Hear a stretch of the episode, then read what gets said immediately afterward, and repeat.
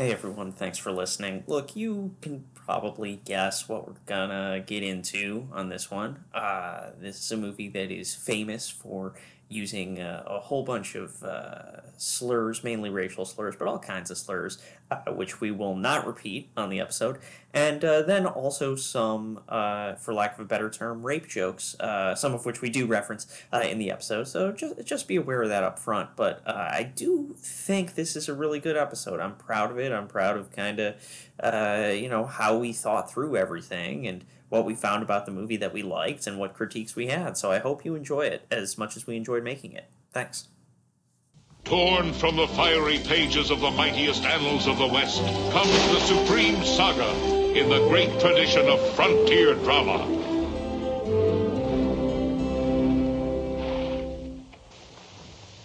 Schwarzes. Holy shit, dude all of these little emo kids, they're I have stumbled upon a lot of My Chemical Romance blogs, like fan yeah, blogs. Sure. A lot of them are really young and they're all learning about what emo culture was like. They are absolutely glorifying the scenester haircut, like the mullet. Yeah.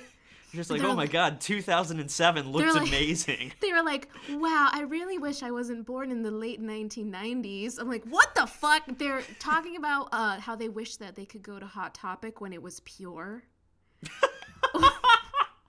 Which it's like it's like a picture of the old. Hot, you remember when Hot Topic was scary? Like They're, in the in the mall, right? Yeah, at the mall. Yeah, yeah. yeah. They're like, I really wish that I could go there and they're uh, taking screen grabs of old MySpaces from the web archive, and they're like, uh-huh. "Wow, this is what I would have my my MySpace look like. This is the song that would turn on. These are my top eight friends." I'm just like, "What the fuck?"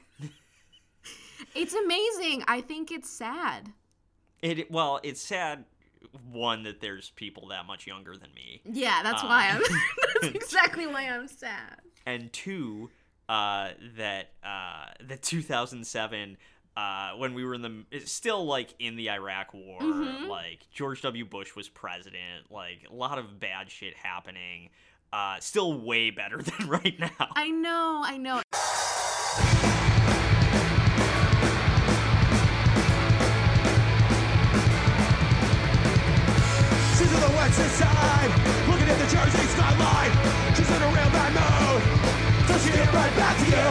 You. She got the longest stay, and it's a great highway. She's in a real bad mood. So she right back to you. Hey, son. Hey, son. Hey, son. This ain't even told us exactly we got you around. Hey, son. Hey, son. What's up, everybody? Welcome to Probably Should Have Known Better, your favorite podcast about comedies that don't age very well. I am one of your hosts, Nadia Vasquez, and I am joined as always, as always, by the Waco kid to my Sheriff Bart, because I'm the person of color and he's the white one. Tony Ginocchio. Welcome to the pod. We're talking I... about a very specific movie. yeah, can you guys guess the selection today? Uh, ever, as I was just saying before, Nadia did the intro.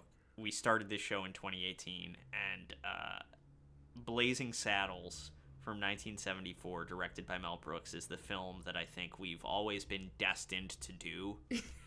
Uh, yeah, we needed to get re- our our reps in, you know, build up the muscle. the critical muscle, the humorous muscle, the nonsense muscle. Yeah this is uh, unanimously as near to unanimous as you can get by critics considered one of the funniest movies ever made. Wow. Uh, this was nominated for three Academy Awards. Uh, this was one of the one the first ten movies ever to make over a hundred million dollars. Wow. Uh, this is uh, part of the National Film Registry in the Library of Congress. Uh, the American Film Institute has ranked the 100 funniest movies of all time. This is number six. Uh, What's number one? Uh, Some Like It Hot. Uh, wow, this list and, is old. and directed uh, by Mel Brooks, uh, the man who basically invented uh, kind of the modern idea of the genre parody, uh, which you know this film is part of. One of only 16 people in history to win an EGOT. Uh, the second highest grossing film of the year. The third highest grossing film of the year was Young Frankenstein, which Mel Brooks also co wrote and directed.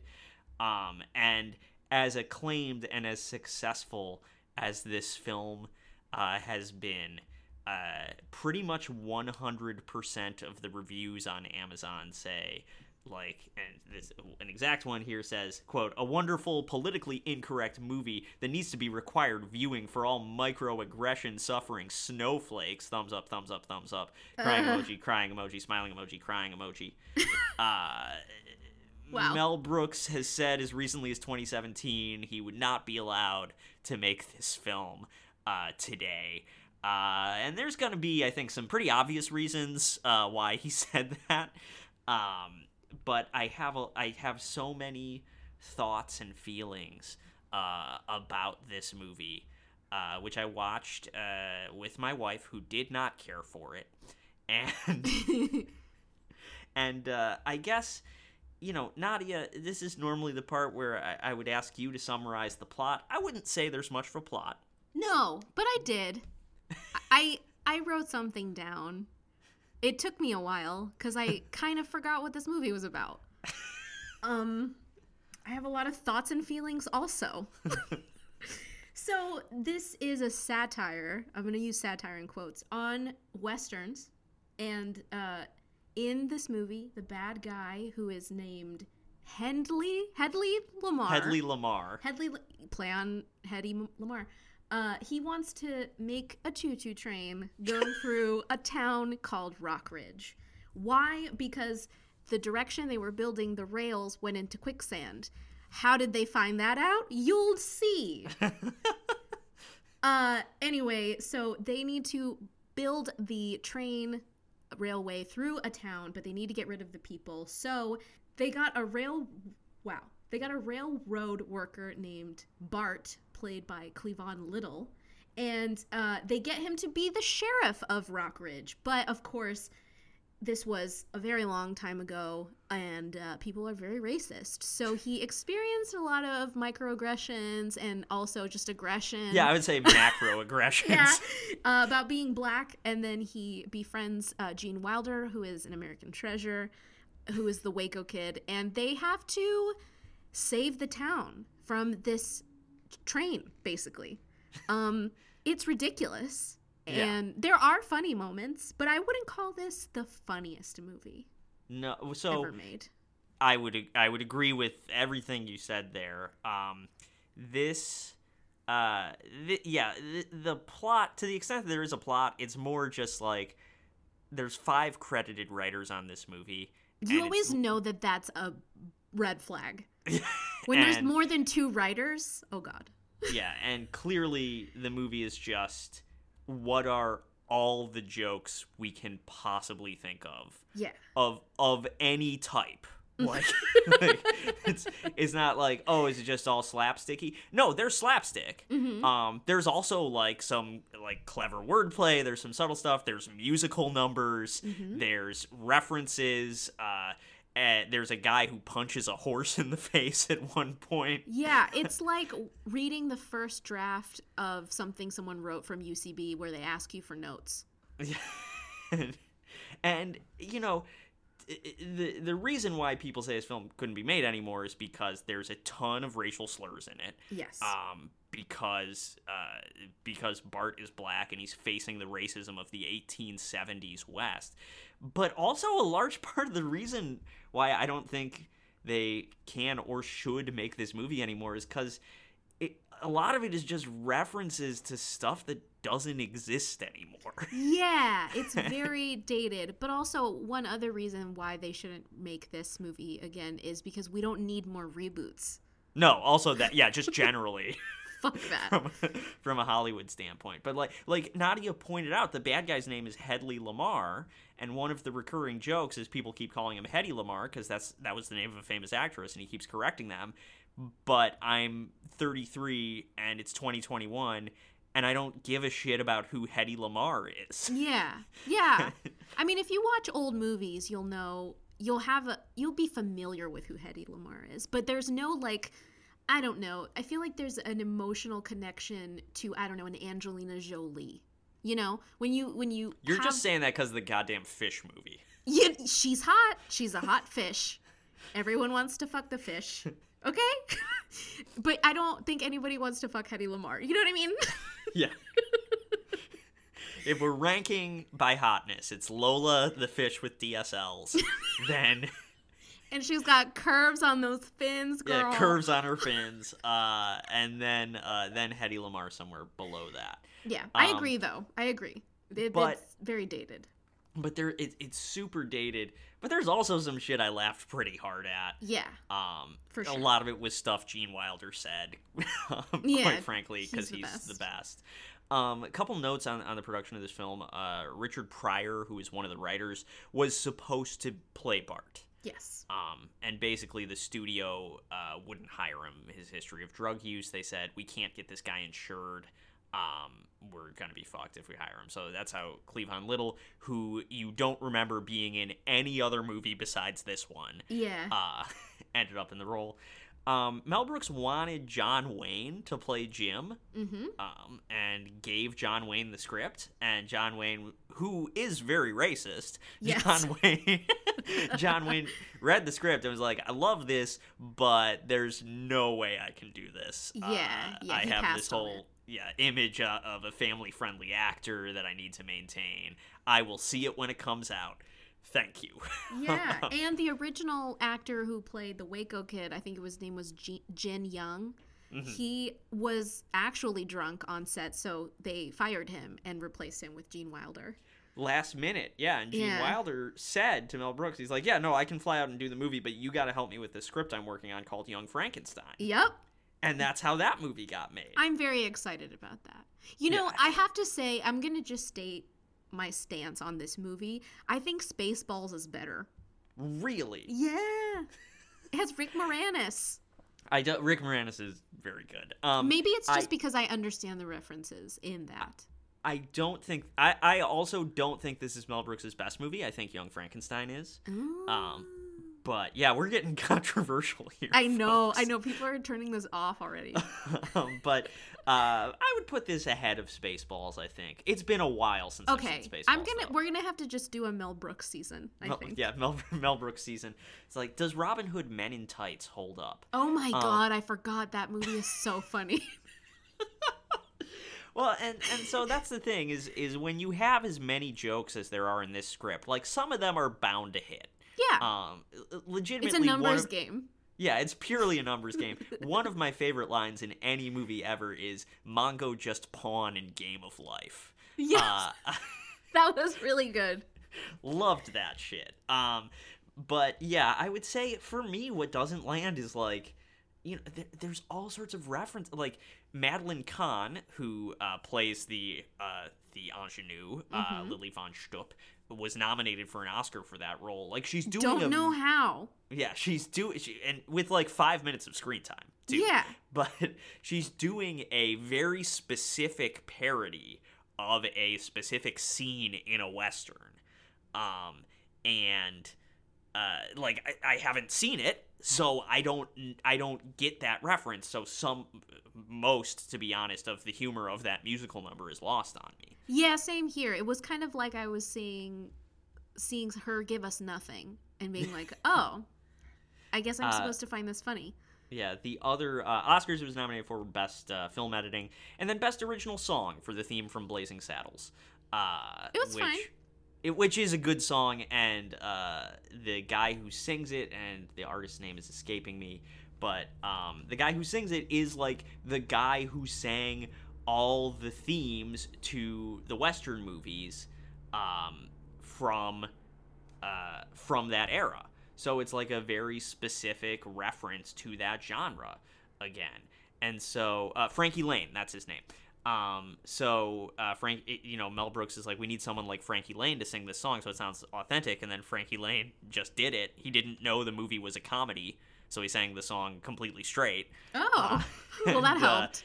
and then uh, they inserted if if you've seen the movie, you know the first gag in the film is there are like way too many whip cracks in the opening song, uh, like a- after every line of the song. Um, so like there's a lot to admire here. It is amazing, I think, that this movie got made at fucking all. Yeah. Uh, and in fact, the studio was horrified when they saw it for the first time and almost killed it. Uh, but uh, but all in all, like I said, there's stuff that I laughed at, and then there's some stuff that I'm like, ah, it doesn't really do it for me. But one thing I one thing I wasn't was like like super offended.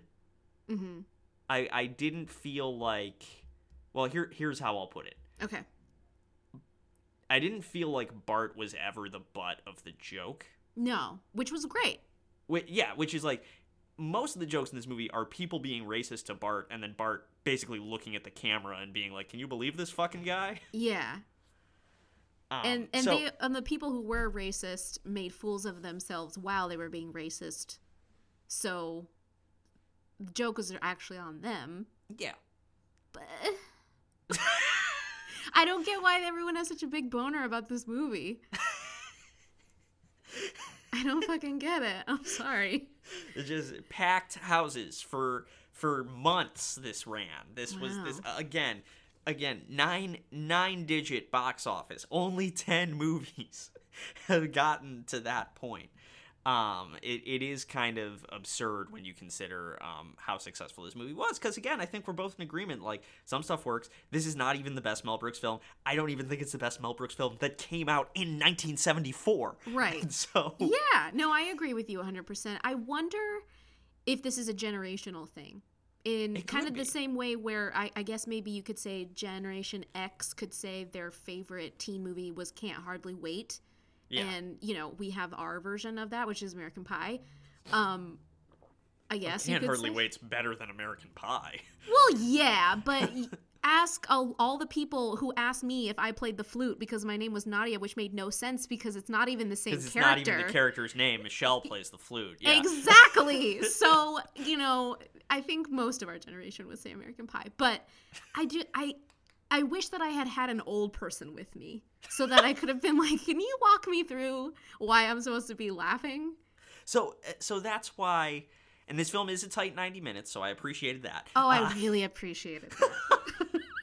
but uh, but the other thing is like we watched this movie. Like I said, I watched it with my wife, who uh, did not like it, yeah. and then she was talking to her family the next day. Um, and her dad, my father-in-law, loves this movie.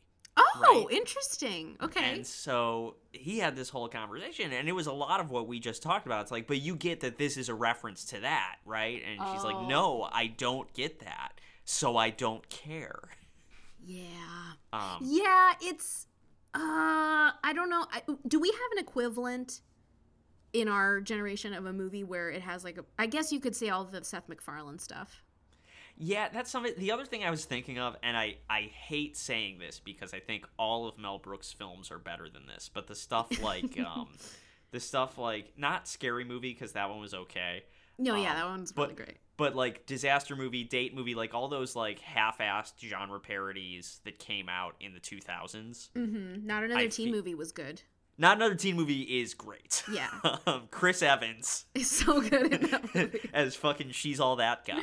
Um, but um, yeah, I think it's like closer to that because again, it's like just doing the bare minimum to count as a movie with a story. Yeah, and really just trying to jam in as much as possible. Now, the jokes I think in those 2000s films were a lot more lowbrow, and there are plenty of lowbrow jokes here, but they're they're I mean it, yeah, they're a lot more horny for sure.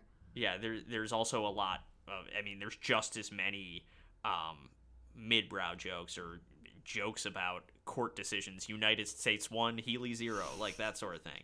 Um, Yeah. Also, uh, some great visual gags like cows just being in buildings. Yeah. uh, which I really liked. Oh, and I looked it up because there is a lot of obviously there's a lot of uh, stunt work that needed to be done, but they asked a lot of the horses in this movie. There were a lot of stunt horses, and they were very sorry, highly the way. I'm sorry, the way you structured that sentence was they asked a lot of the horses in They movie. did. They did because to punch a horse so that it falls down, that's asking a lot. Okay. And so I looked it up, and there was a little bit of uh, blowback to the equivalent of that era's PETA. Okay. Um, but the horses are well trained, and they weren't actually hurt. They were taught to do that, I guess. Oh, so okay. I, I, it, it, it did, um, it did bump me a little bit. I was like, why are they punching horses? But it, they're professional stunt horses, and yes, they were asking a lot. I don't think a horse has the ability to consent to being a stunt animal. You know what I mean? so, you know, So, uh, but we gotta we gotta hit on 1974 first, Nadia. So, so tell me about 1974. let me give you some context to this nonsense. 1974. Oh man, what a year! Um, the top songs of the year were Barbra Streisand's "The Way We Were," Elton John's "Bennie and the Jets," Olivia Newton-John's "I Honestly Love You." And Paul Anka's Having My Baby, which we would later hear sung in Look Who's Talking. Very exciting connection I made there. Nixon resigned in 1974 because Yep. of Watergate. It was a very, very big year in politics. Uh, it was also the year Connect 4 was invented. so, big year for everyone. So, to be clear, Nadia is going in ascending order of importance. exactly. First of all, I don't even want to get into it. Okay. Uh, the national highway speed limit was 55 miles per hour. So it wasn't up to the states up Uh-huh. until that year.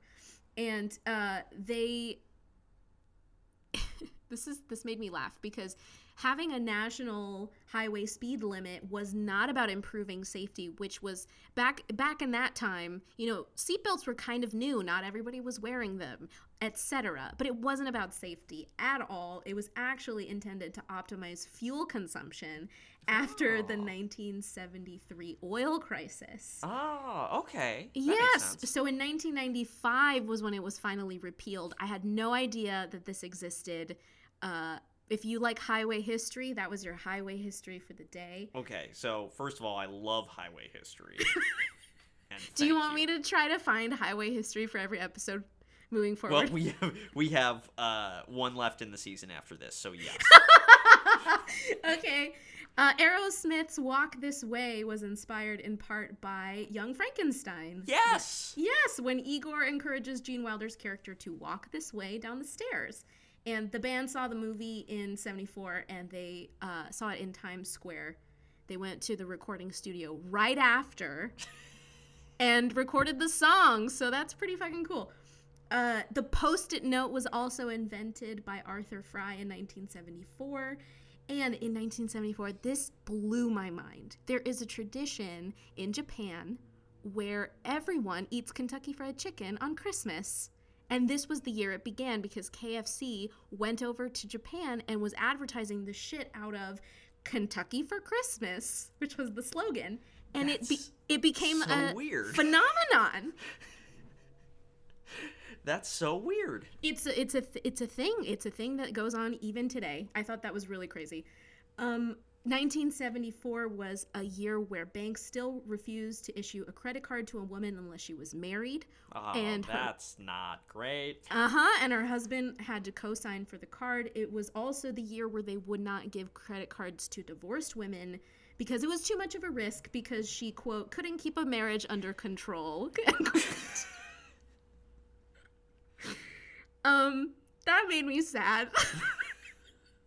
the top shows of the year were All in the Family, Sanford and Son, Chico and the Man, The Jeffersons, and MASH. Okay. So it's, it's an interesting year. Looking back, though, 1974, women were not able to get credit cards. Nixon was in office. You know, Aerosmith was the a big band. This movie would be very important Yeah. for the me- the, the context that these people. I mean, they were wearing Yeah. bell bottoms and crochet vests. Yeah.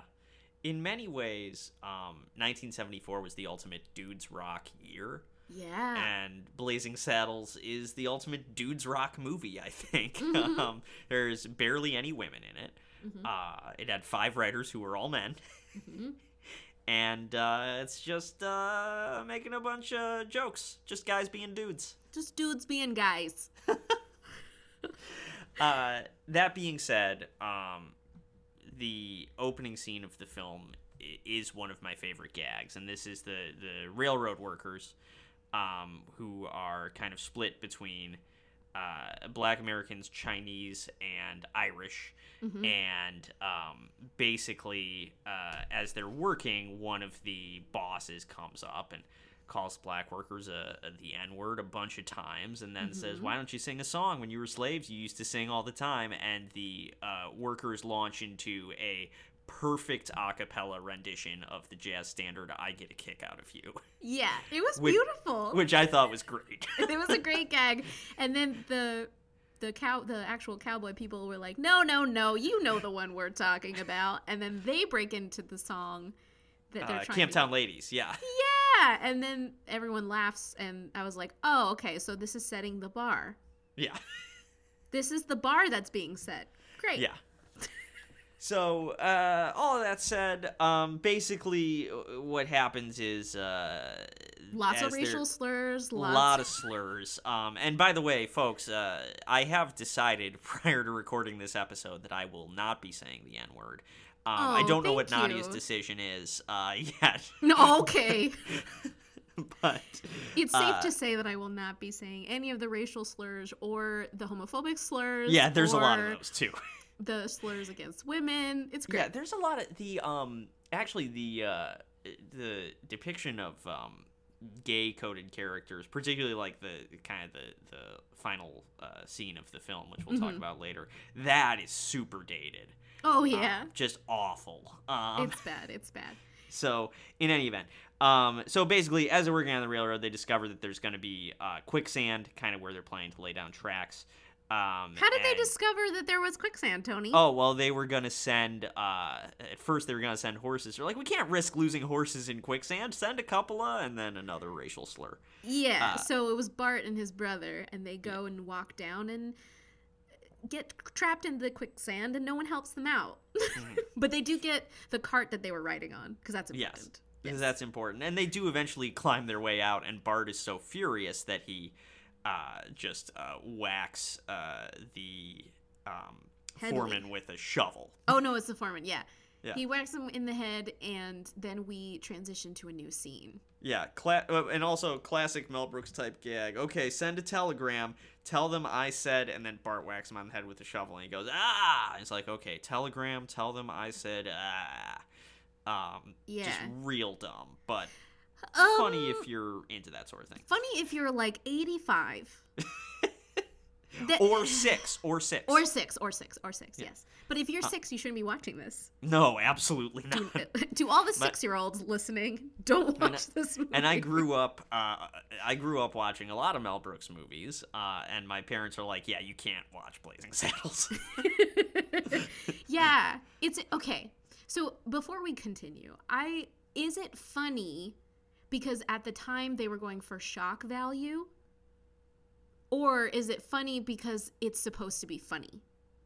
uh, is what funny? You mean this the beginning of this movie just the the the beginning the exposition you need it to set the tone for the rest of the movie so you gotta you gotta do it big Mm-hmm. you're you're you gotta start with some good big solid jokes Yeah. And so, so I think.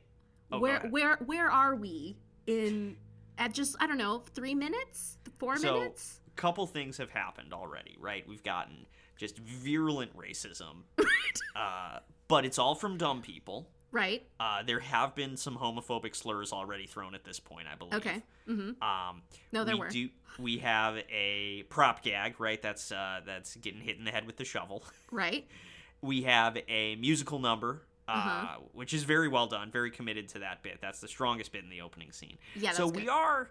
Uh, I would say we're all over the place, and we are not trending in the right direction at this. Okay, but my question is though: is at the time, think of n- people in 1974. Is it funny to them because of the shock value, or is it funny to them because this is these are funny gags? I think. I think it's probably closer to the first. Yeah.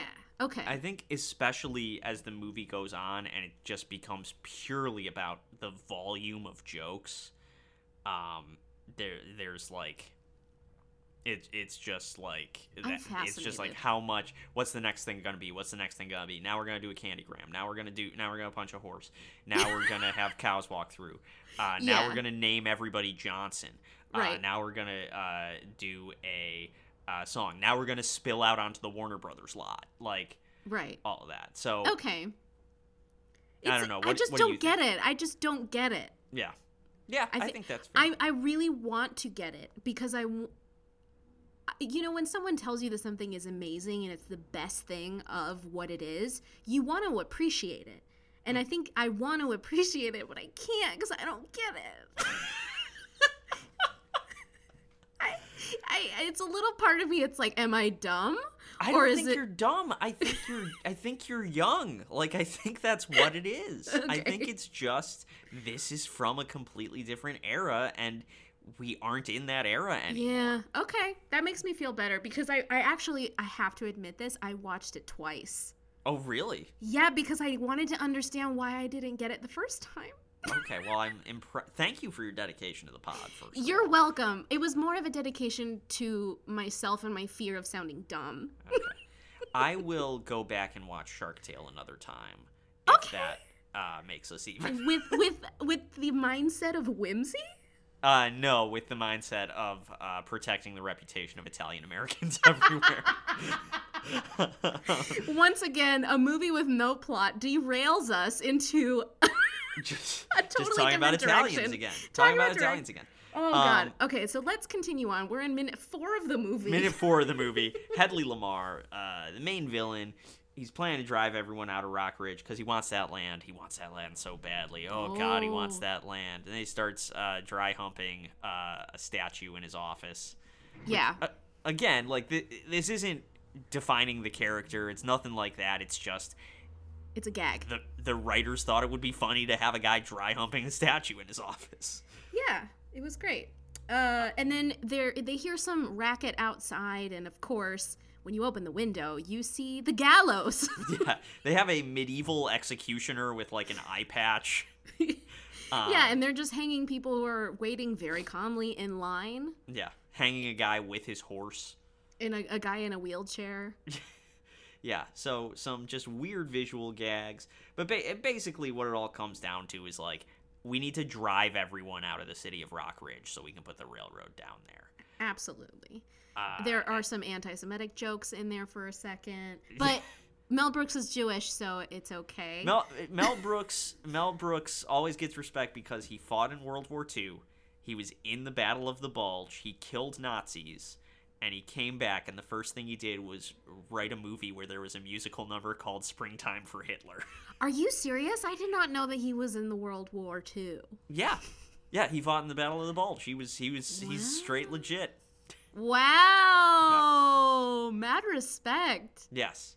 Uh, he didn't write the producers immediately after the war. He worked in television for, for a while as well. Yes. Um, but in any event, Wow. Um, okay. Okay.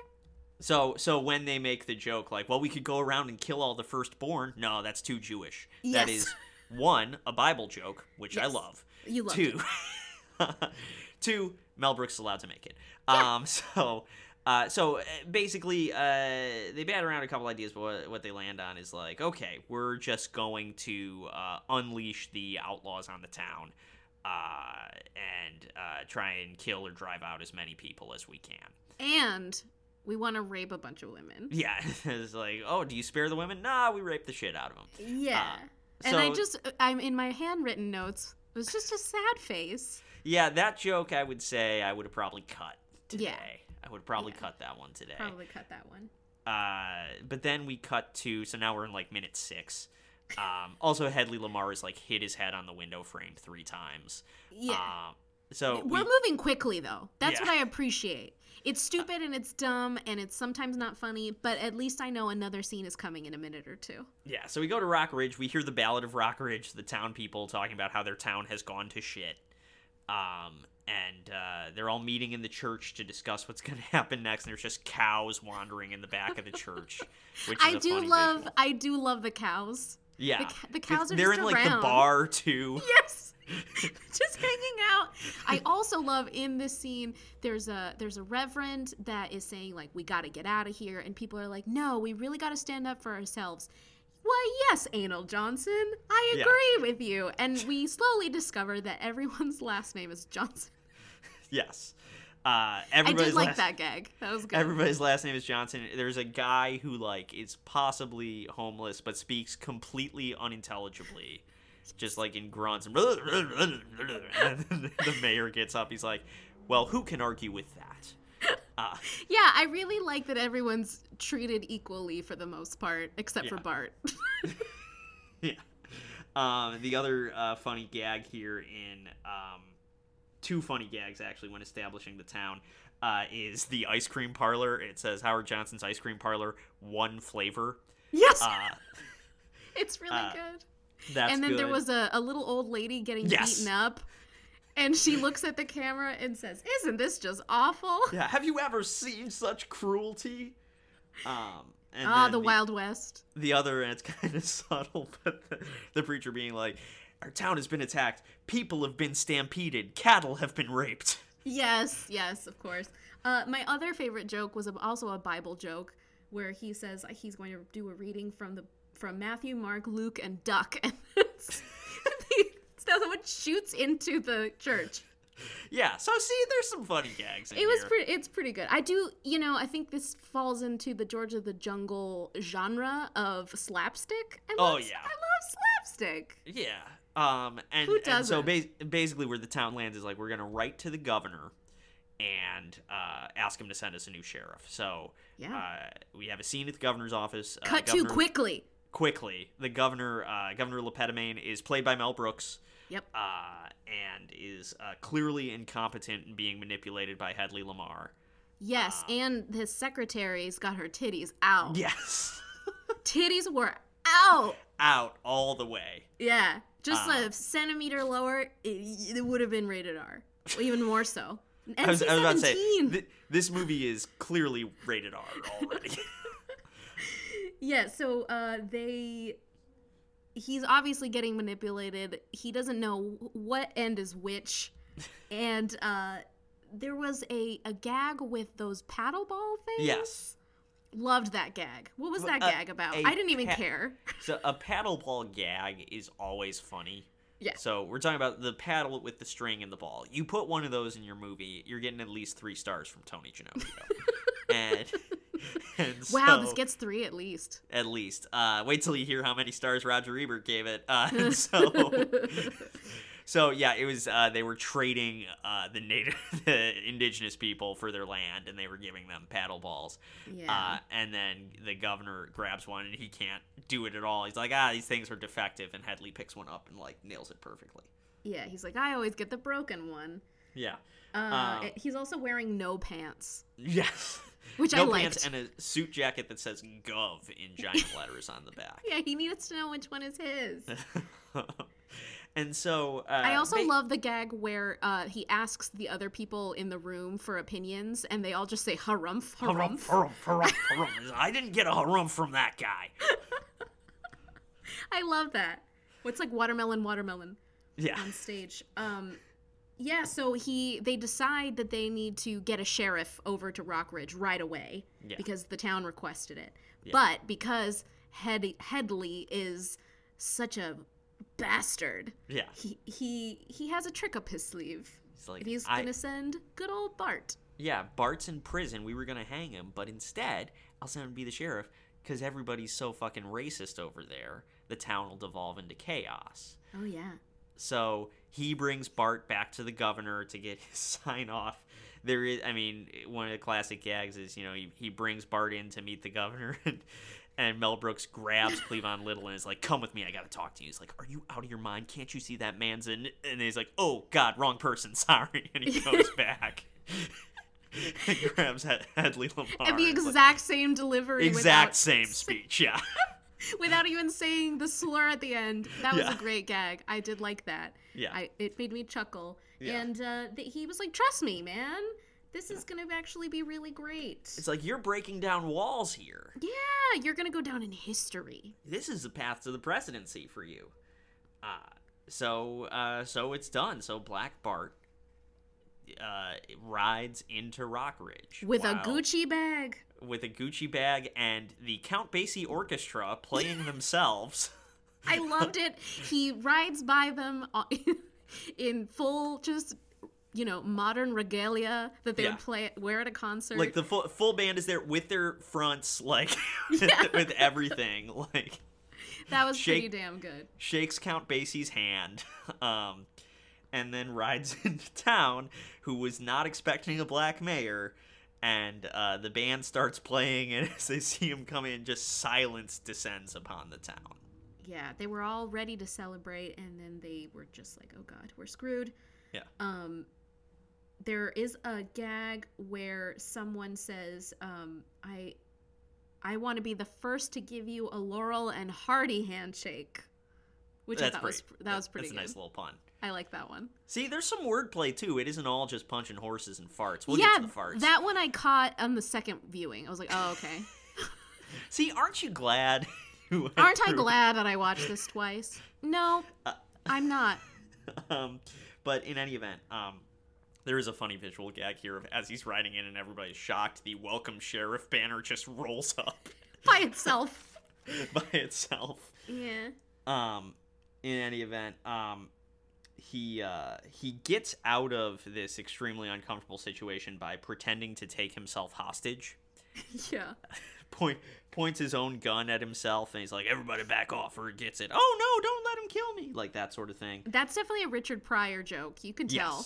Yes, yes, that would have been. And that's the thing is like, eh, concerns about insurance aside, I think Richard Pryor would have been fucking hilarious in this role. Oh yeah. So in any event, he uh, takes himself over to the prison, and uh, he uh, starts setting up, and he sees that there's already a guy uh, in the prison there getting drunk by himself.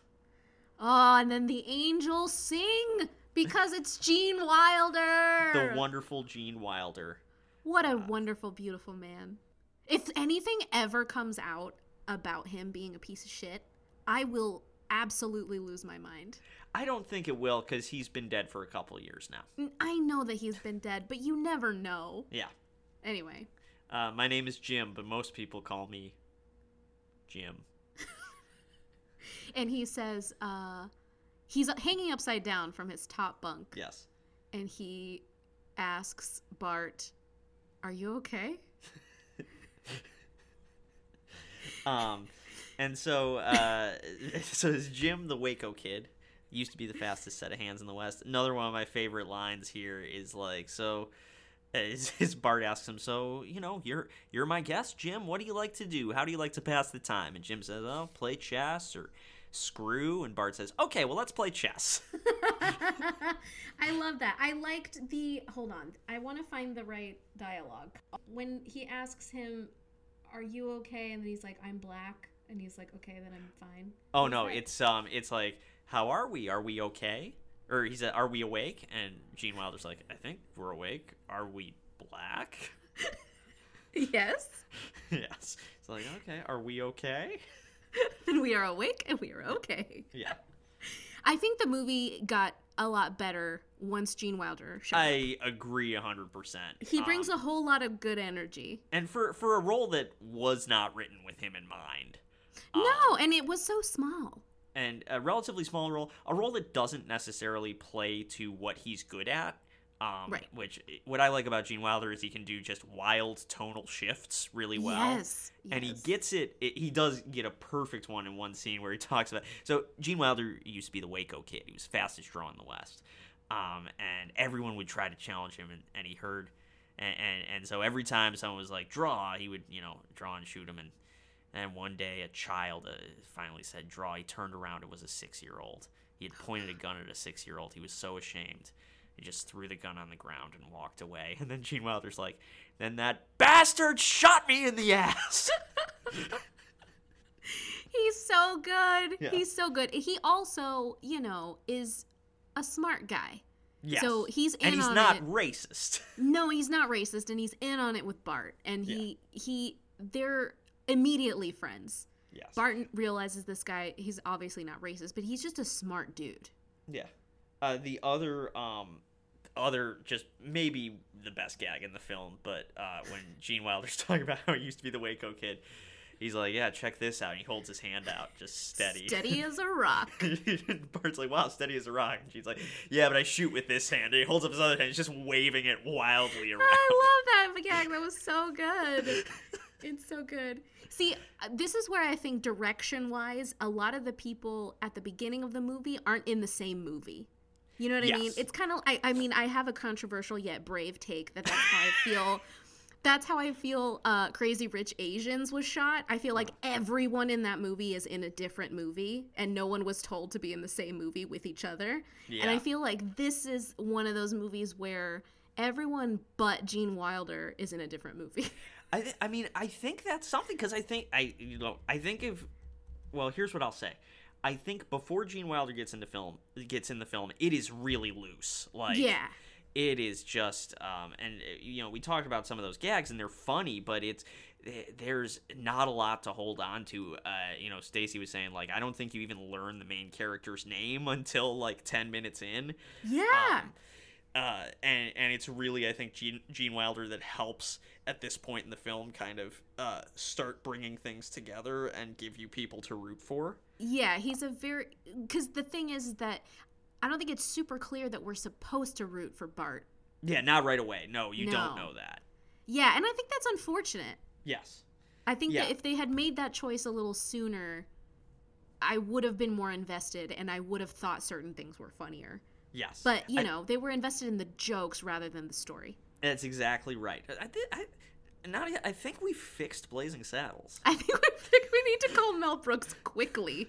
Yeah, before it, it- quickly because he he's gets 91. way too old. Yeah. Um, but in any event, uh, uh, in any event, um, uh, so uh, we move on um, to the camp where the uh, the outlaws are, you know, waiting to conduct another raid on the town. So this is the legendary beans sequence. is the, this is before the dream sequence What's or the, the the sequence? the histories uh, Bart tells the history of how he got to where he got to, and the Sioux Nation came to attack, and Mel Oh, you're right. Brooks was in brownface. Yes, you're right. You're right. No, that happened first. You're right. Okay, so Mel Brooks plays. I uh, watched this twice. Yeah, Mel Brooks plays uh, three different roles in this film, I think. Yes, Um, but maybe he- more. We don't know. Yeah, he he is the member of the Sioux Nation that He's the chief. upon the chief of the Sioux Nation. So it is Mel Brooks and Brownface, which is not great, No. but it is a Sioux Nation man speaking Yiddish, Yes, uh, which is pretty funny. I liked that a lot. Yeah. That was pretty good. He's like, I'm not even gonna try to do something really offensive. I'm just gonna go with what I know. yeah, exactly. So Very, it was great. Good commitment. So the the whole gag is Bart was telling uh, the story of how he came west with his family and how the Sioux Nation destroyed all of the white people that they were uh, following in a wagon line, and uh, they were allowed to live. And then that's where he ended up, how he ended up. yeah, Uh, but the, it, it, again, no, it that doesn't matter. it doesn't matter. It never comes back.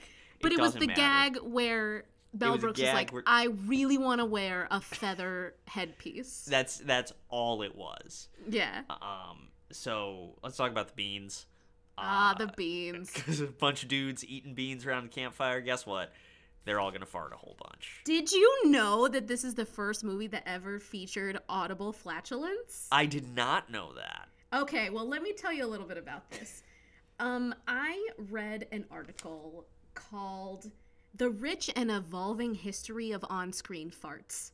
Okay. which is by Moze Halperin in uh, was written in 2016. He goes into the history of flatulence on camera. It is a fascinating read. But this is the first movie that they ever featured flatulence, and so of course they had to overdo it. Yeah. Uh, but anytime they played this movie on TV, which I don't know why they would, they had to censor the farts because it wasn't appropriate for television at the time. Imagine like censoring the farts and not censoring the N word. which which is probably what fucking happened, by the it's way. it's probably what happened. It's a choice. It's a choice that they made. Farts are definitely more offensive. so these guys, they're just eating beans for like, I don't know, three minutes. couple it's just- minutes, couple minutes of just farting. Just, it's just a lot of. They're all getting up to fart. They're all sitting like leaning Yeah. over to fart. Everyone's eating beans. Yeah. In any event, uh, one That's of the most the scene. one that's the scene one of the most famous scenes in the entire film uh, and basically you know where we land on all of this is they're like we need to send someone to uh, kill the sheriff because he hasn't driven the people out of the town yet they're like why don't we send mongo and mongo is like this giant man beast Played by a Ah. professional NFL player. Oh no kidding Yeah. yeah. Uh, th- he recently passed away, but oh rest in uh, peace I, I forgot his name. Uh, that's fine. The uh, actress who played uh, Cha Cha DiGregorio from Grease, by the way, uh, she died as well. Oh no! So we'll do an in memoriam uh, segment maybe next week. That's so fucking awful. uh, anyways, uh, so they send Mongo. Mongo is the guy who punches a horse in the face. Yeah. Uh, yeah, there is a there is a gag right before this in a scene. Again, the Waco kid and Bart are just hanging out together, um, and smoking weed. Hey, it's called Blazing Saddles. hey, uh, Hey-yo. and uh, my favorite gag is every time Gene Wilder takes a puff, his voice gets high, like he's sucking Yes. helium. And then it gets normal again, and then he takes another puff, and he's talking like this. I love that. that got me twice. so they uh so they uh Mongo comes into town, punches a horse, camps out at the saloon, and Bart's like, okay, well, we gotta figure out a way to arrest this guy and get rid of him. So what he does is he dresses up as a, again, a reference that does not make sense anymore. No. Um, dresses up as a Candygram. Uh, The last delivery time I've heard a Candygram reference was Mean Girls. Okay, Four, four I, for Glen Coco. You go, Glen Coco. I remember it like from the old Saturday Night Live like Land Shark sketches, Oh, which are yeah. which, yeah, which I like, which aired before I was born, but like I'm Right. familiar with that. But but basically like so he Candygram Candygrams dynamite blows up. Um, they arrest Mongo and basically like tie him with chains to uh, the jail cell. Um, yeah, and to a Looney Tunes song. Yes, exactly. Yes. And and this movie, by the way, is basically a Looney Tunes cartoon in Yeah. the sense that it's got slapstick, it's got explosions, and it has racism.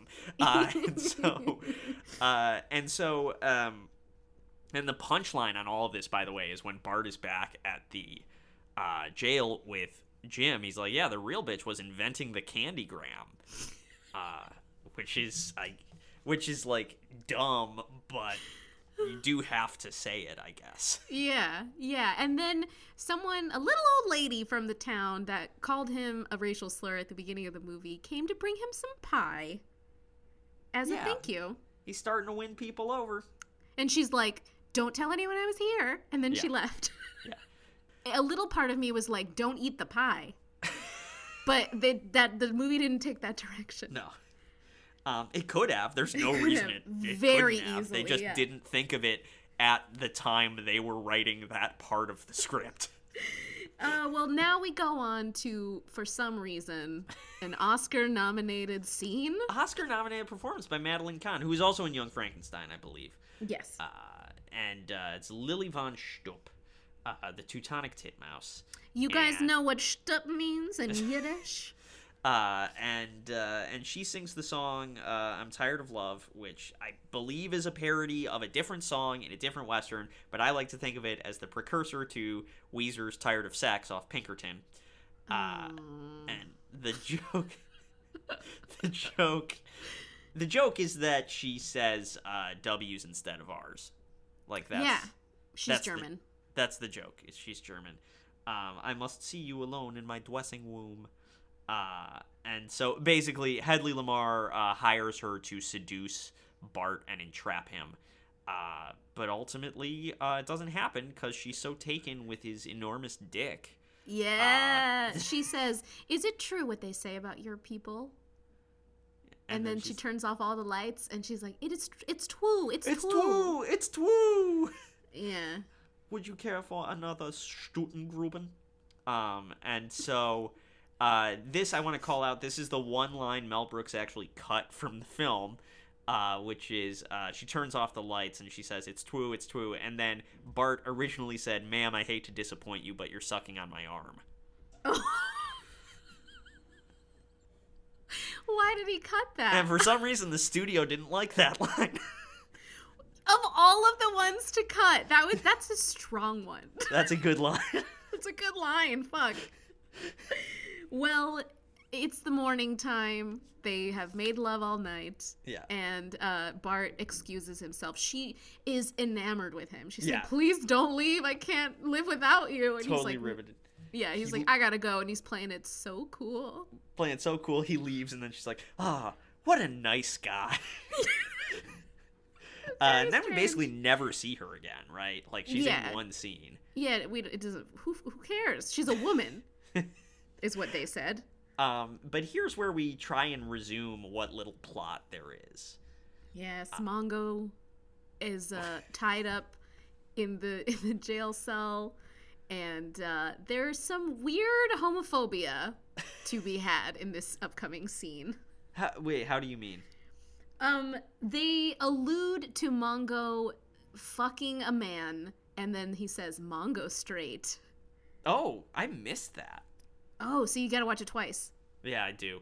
Uh, so, uh, but basically, they coax Hedley Lamarr's plot out of Mongo. Yeah. Um, that he's going to send worse and worse people uh, to attack the town until it's finally vacant. And again, this, this leads to like, well, how do you fit into all this, Mongo? And Mongo's just, oh, Mongo only pawn in Game of Life. uh, but that was a great line. That it's was really great... good. Oh, He says it. He says it directly to the camera.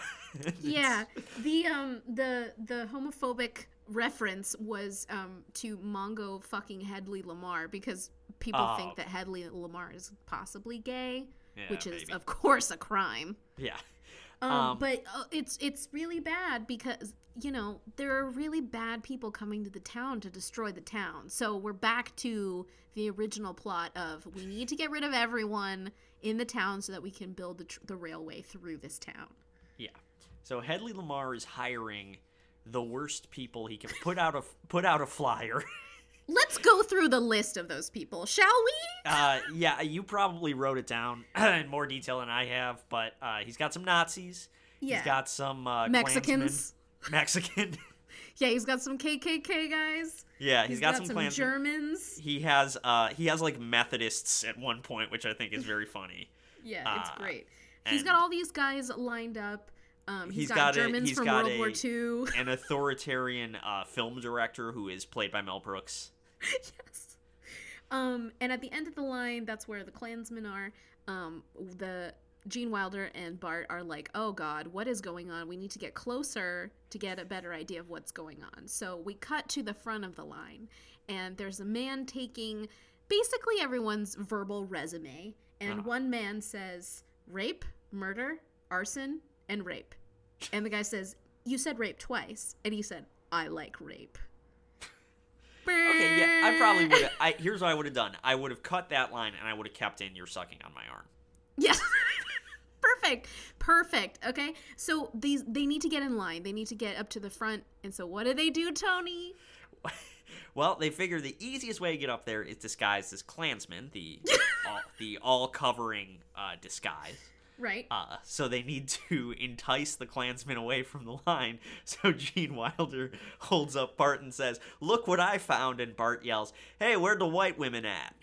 Yeah, that was a prior joke for sure. Yeah, And uh, Ah. they beat up the Klansmen, take their little costume, yeah. and and take it up to the front of the line where they have to sign in. But Bart showed his hand, and he's black. The rare Gene- strategic misstep from Bart in this movie. yeah, and uh, Gene Wilder's like, "Oh, I told him he should have washed his hands." yeah. And, Uh, uh, and then they pull off his hood and they uh, they figure it out. So yeah, so then they pull their hood off, and it's both of those guys, and they Yeah. run away. Yeah. So Another slapstick moment. another slapstick moment. So they come up with a new plan, which is um, basically uh, they go back to the railroad workers and they uh, gather them and they gather all the townspeople. And Bart and Jim say, Look, we got a plan. We're going to build a fake version of the town three miles to the east Yeah, of the actual Rock Ridge. And they're going to attack that town. And then you guys will be fine. And then we'll blow it up when they're Yeah. all in there. perfect. and and this is an interesting scene because it is a scene where um, the white people in the town have to come to terms with the people of color who have been uh, railroad workers that they don't like because they're racist and so this is meant to be like kind of the oh like little moment of reconciliation and there's a great line where one guy says okay fine we'll take the first racial slur and the second racial slur but we don't want the irish Yeah, everyone's like, no, no, no, no, no. Um, but eventually, everyone agrees. The Irish are fine. They they can join, and uh, they. But what they while they're building, they need to stall. They only have a night to do this, so they do the next best thing, which is to build a toll in the middle yes they the put desert. a, they put a toll booth in the middle of the desert as all these 10 bad guys are nothing nothing around it at all a vast desert around this toll, and those guys go nothing straight around it towards like it. shit do you have any dimes Someone's got to go back and get a shitload of dimes. that was a great gag. I loved that. very Uh, funny gag. eventually, they all go in one by one, throwing in a dime into this toll. So not only are these people also getting rid of bad guys, but they're making a killing. yeah exactly 10 cents in those days oh my goodness Oh, it And- goes very far. so uh, basically they all uh, they they all get to the fake town uh, sorry one other note that i have here um, from the bad guy resume is one guy said stampeding cattle and hedley lamarr said that's not very bad and then the bad guy said through the vatican you loved that one. I really did. Yeah. Uh, so, so anyways, um, you have some funny moments where okay, so the bad guys are in the fake town. All the actual residents of Rock Ridge are hiding in the hills. Um, they have to blow up the fake town. The dynamite, uh, the the detonator's not working, so they have to shoot out the dynamite. And as they do that, you see like explosions and just horses flying in the air. Yeah, they're very clearly just fake Just just cardboard. Yeah, it's so funny.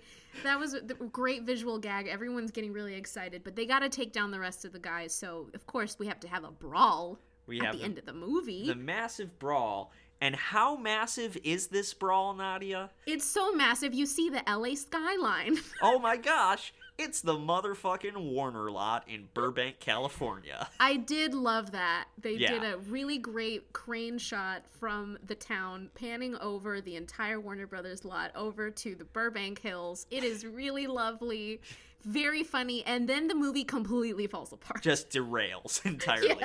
As we are recording this, we're recording this on February 23rd. Uh, February 22nd, Vulture uh, released a list of the 100 greatest movie endings of all time, and this is on it what? Okay. for the for the Warner Lot showdown. Um, so so it's fine. what happens is like you see the crane shot panning out from this fight and then all of a sudden you're just in another soundstage where they're re- record where they're uh, shooting a like a Busby Berkeley musical number. Yeah, Dom DeLuise is playing the director, and he's calling them all uh, homophobic slurs Yeah. and trying to go through the dance number with them. And a bunch of cowboys burst through the door yeah. and start fighting the guys. I did like that you have to watch the the the musical number like three full times before before before the cowboys come in at all. It was that was really good. It was it it played to my interest, so I Mm. liked that. Um, but then we go. It's a huge soundstage. Like this clearly takes up the bulk of the budget.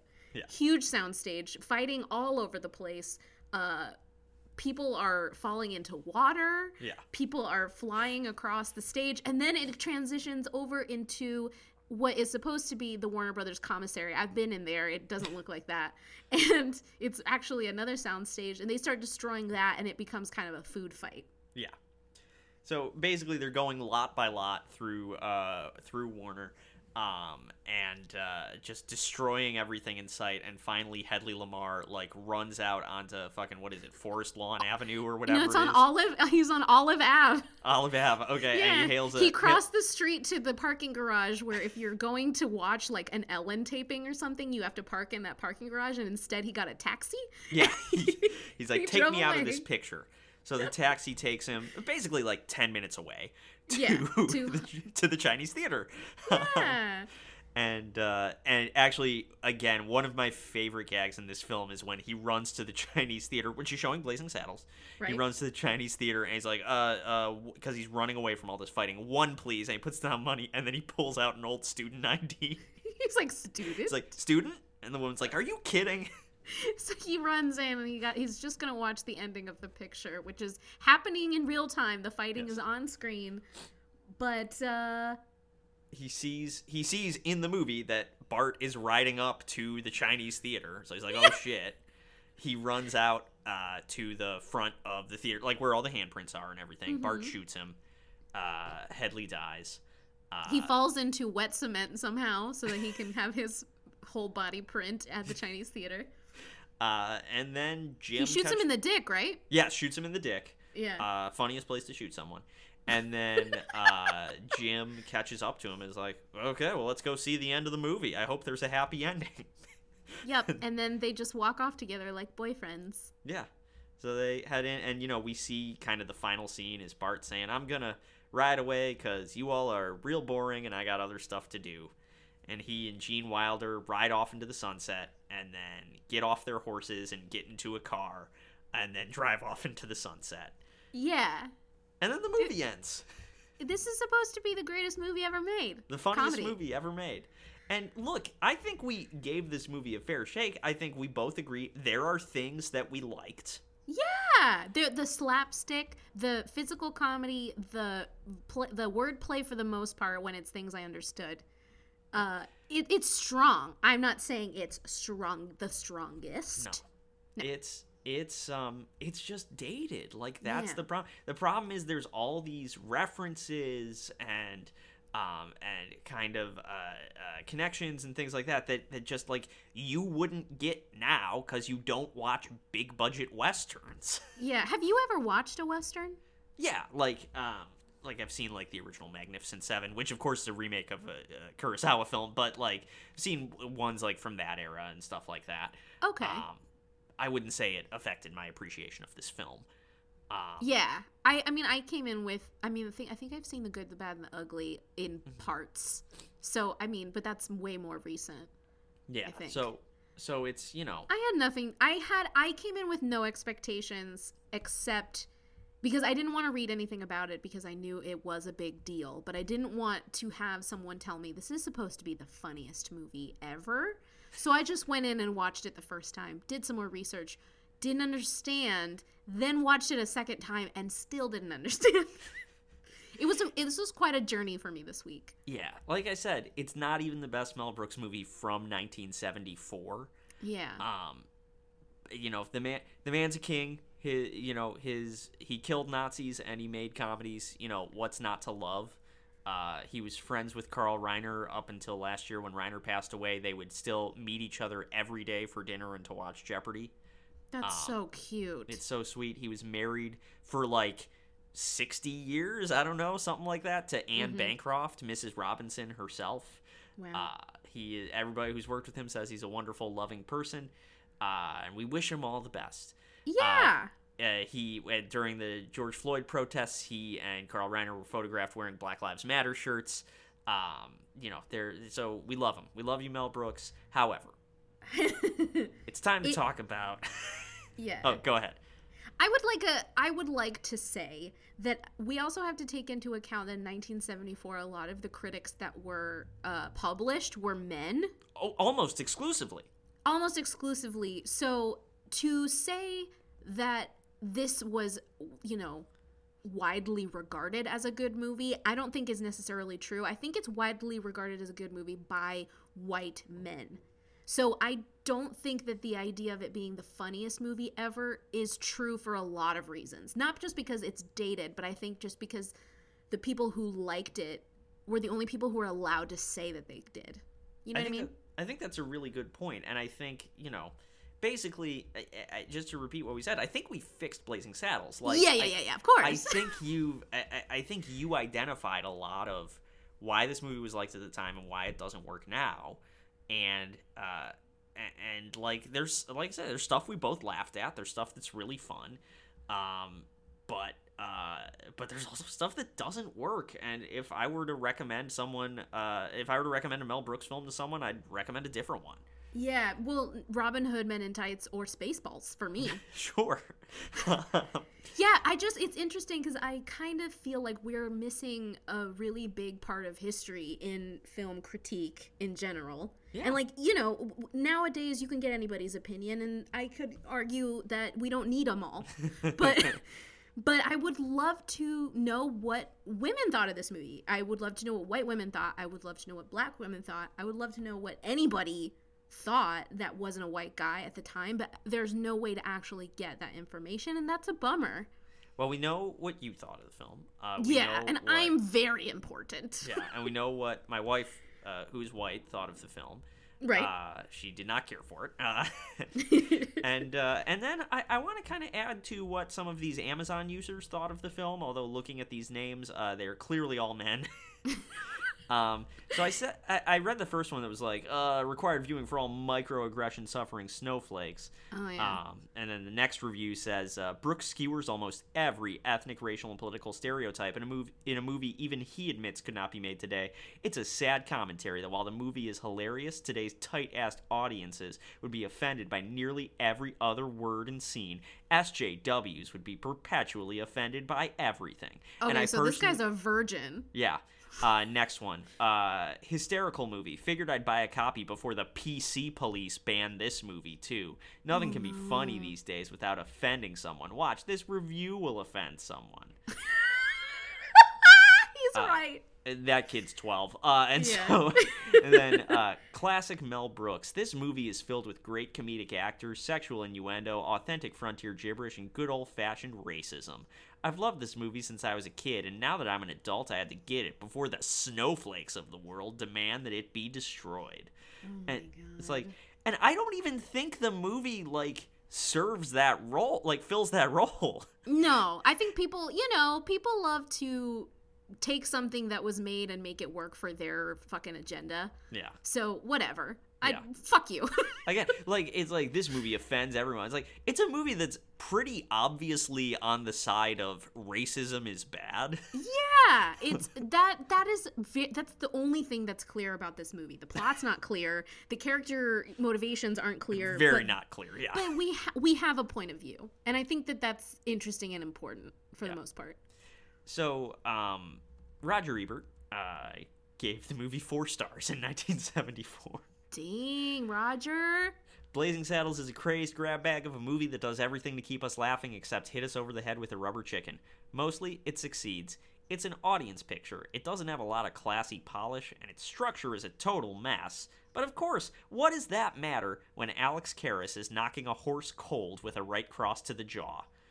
Um, let's see here. Uh, and Blazing Saddles is uh, like that from beginning to end. There's a couple of slow stretches, but the baked bean scene alone qualifies the movie for some sort of wretched excess award, which he Roger as a compliment. Ebert. Roger Ebert so loves to fart. He he loves he loves uh, dick jokes. He loves cum jokes. He loves fart jokes. He would have loved this podcast. I like to think. the May he rest in peace. rest in peace, Roger Ebert. We Rest in you. beans, bro. Uh, but like, if he had heard the "Look Who's Talking" episode, where it's really just ninety minutes of us saying "come," he would have been like, "I'm inventing a fifth star." I'm crying. I'm crying. That I hold that episode so close to my heart because of how many times we say "come." It's a, it's a very blue It's so episode if you haven't heard it, guys. It's such a fun one. It, it- we had a lot of fun making it, but don't listen to it with like kids kids in the house.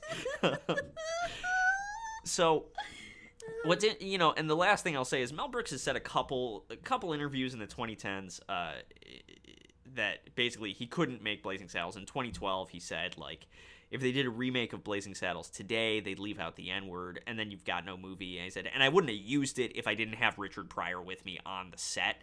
Um, Yeah. And I kept asking Cleavon, like, is that all right there? Is that too much there? Am I pushing this? You know, so I, I believe that he was trying to do right by the two black people on this set. Yeah. and and, uh, he said in a 2017 interview, he made some comments uh, to BBC uh, that I didn't love. Um, because he talked about how Blazing Saddles uh, would be a victim of politically correct uh, culture. Uh, and I don't like that, but I'm going to say he redeemed himself last year with the Black Lives Matter stuff. So, uh, Listen, we are all growing and learning as we go. And Yeah. to expect somebody to be perfect, especially someone who fought in fucking World War II, like that that was a totally different time. So Yeah. good for him for learning about stuff and taking a stance on stuff and changing once he received new information. That's really great. That's something we need to probably embrace a little more. Yeah. Except for people who are awful, like Arm and Hammer. um, now, Nadia, did Common Sense Media do a write up of this film? I was really disappointed because there are very few reviews on Common Sense Media about this movie. Huh. Uh, there were only 14 parent v- reviews and 20 p- kid reviews. It had the standard stuff of, you know, there's racial slurs in this, there's some homophobia in this, um, there's some anti Semitism in it, but Mel Brooks is Jewish, so it's fine, kind of. Uh-huh. Yeah, um, I did see one review where uh, the writer compared Blazing Saddles to It's Always Sunny in Philadelphia, saying that It's Always Sunny is like they he says that basically Blazing Saddles walked so that It's Always Sunny in Philadelphia could run. That's not correct. I don't think so either. But Yeah. you know, these are just users who create accounts, so it could be anybody. who knows who that was? I don't give a fuck. Um, but there was one written in 2016 that I thought was interesting, uh, based off just what was going on at the time. Uh, he- they wrote, "I have not watched Blazing Saddles in many year." As I was watching it today on DVD, I came to the realization that it fits as a satirical commentary of today's political arena. Oh, I hope someone in Hollywood gets the message and develops it as a bigger political satire. Black sheriff, black president. Gov president elect, toll booth, New Jersey governor. President elect wife, Lily, and so on. What a hoot! So, okay, wait. So, This He- I'm telling you, these are just random people making accounts. so he's like, it's a political metaphor for you know the stuff that's all top of mind 2016, but the stuff that's top of mind 2016 is the Chris Christie Bridgegate scandal. I guess. Okay. I guess I don't. I don't know. I thought that was the only one that didn't have anything to do with like, oh, there's, they use racial slurs. Yeah. The Uh, one don't kid re- don't remake this film. Don't. I'm gonna say Yeah. that. The one kid review I loved, and you're gonna see why. They wrote, "Not as funny as Spaceballs," Maybe I and to, I agree. maybe I need to revisit Spaceballs. I love space, and I don't even like Star Wars that much. Well, for and for obvious reasons, that's parodying a genre that's still relevant, right? Like, Oh, even, yeah. even Robin Hood Men in Tights, which I have not seen in years, and and would rewatch because Cary Elwes, I'm sure, is very funny in it. so um, good. It, it's uh, like there's not there's not movies like I mean that's directly a parody of Robin Hood, Prince of Thieves. There's not a ton of movies like that anymore. Um, he made Mel Brooks made Silent Movie, which is a parody of silent movies, which again, like, okay, well that's probably not uh, not something that is super relevant anymore. Uh, and you know, so there, Yeah. there. That's the thing with committing uh, so hard and, and in many ways so well to doing parody is it's like, well, if the thing you parody falls out of the culture, uh, it really lessens the impact of. of I mean, you could say you that make. about SNL. Well, yeah, um, they're bad for many uh, reasons, but we'll uh, save that. We'll for get some into that. discussions. Yeah. so- Yeah, we'll get into that. but yeah, I mean, it's it, I I really um I I feel like I learned a lot talking to you about this one, Nadia. Oh, thanks. I'm glad that I could, you know, put some kind of point of view on it because I didn't understand it, so I had to watch it twice. This was this was one of the more challenging ones to have a point of view on, just because of how it's structured. yeah, Oh. yeah. I think you know, even Grease, which had very a Very little plot. very little plot. Also, it was just fun to watch Grease. Yeah. It was fun to watch a bunch of movie stars doing a bunch of movie star things. I think Uh. If anything has come uh, for me, if I'm taking anything away from this season, it is a lot of respect for John Travolta. Yes. He's a true- Honestly, he's a true yeah. triple threat. He's a true triple threat. Absolutely. I started following him on Instagram. The fucker's bald now and he looks good. He's been bald since Swordfish. Oh, okay. Yeah, I mean, I don't watch because he's more like dramatic now, so I don't watch yeah. a lot of his stuff. But I have also grown to appreciate the movie star because I don't think we have a lot of those left. Yeah, the guy that like you just pitched me on. Okay, this movie star. I mean, like Tom Cruise is like one of them. Yeah, one And- of the last. Tom Cruise is is an insane person or whatever, but for legal reasons, I, I'm saying that uh, sarcastically. Uh, Tom Cruise is an insane person or whatever, but like if you just pitch me on a movie and say uh, it's Tom Cruise as Superman or it's Tom Cruise as a knight in medieval times or it's Tom Cruise as a baseball player, whatever it is, I'm basically like, yeah, I'd watch that. Yeah, and that's how I feel about John Travolta now. Yeah. Yeah, and I think this season has obviously John Travolta, huge movie star, um, but also Tom Hanks, huge Tom movie star. Robin Who is Williams? our Tom Hanks? Yeah. Robin Williams, Uh, So- Jim Carrey, Jim Carrey. maybe less so. Uh, well, but uh, it's fine. Yeah. The thing is, is that we haven't hit on a bunch of women movie stars yet, so I'm waiting for that to happen. Yeah. that would be that would be great. uh, but um, yeah, I didn't think that this season was going to go the way that it went. Uh, number one, it rekindled my obsession with Brendan Fraser, though. that is something that I The- have. Okay, but this, ha- the notes I'm getting from listeners, uh, you're not the only one. Uh, Really? Has said that. Yeah. he's just so good and He's i'm just so very good. grateful that our box office juggernaut season reminded me that movies could be good They could. and but i also i want to say one thing because i want to get this off my chest i don't mean to hate on the franchise and i've gotten notes about this of people who are like i love disney. It makes me feel bad. I'm not trying to make you feel bad. But what i'm saying is that what is out there right now are empty calories and i already feel empty from having to work a job in capitalism and being stuck in my home like a rat. And I want to watch something that makes me feel hopeful and excited about what life has to offer. And I don't feel that way when I watch a Star Wars franchise or when I watch a Marvel movie. I just I feel like it's empty. So I would love to feel something. Well, that's good. That's good. Yes. Um, I will. Uh, so I will say, if you are sending angry DMs to Nadia, stop doing it. Um, and you can send them to me because uh, it's at IMAX Afterlife on Twitter. And here's what I'm gonna say: everything that Martin Scorsese has said about Marvel films is correct. Yes. Uh, so Ah, uh, with that Shark in Tale mind, star Martin Scorsese. yeah, star of Shark Tale, Martin Scorsese. Folks, it's probably shoulda on Facebook, Twitter, and Instagram. Uh, we will see you next week for the season finale. Oh yeah. Bye. He rode a blazing saddle. He wore a shining star. His job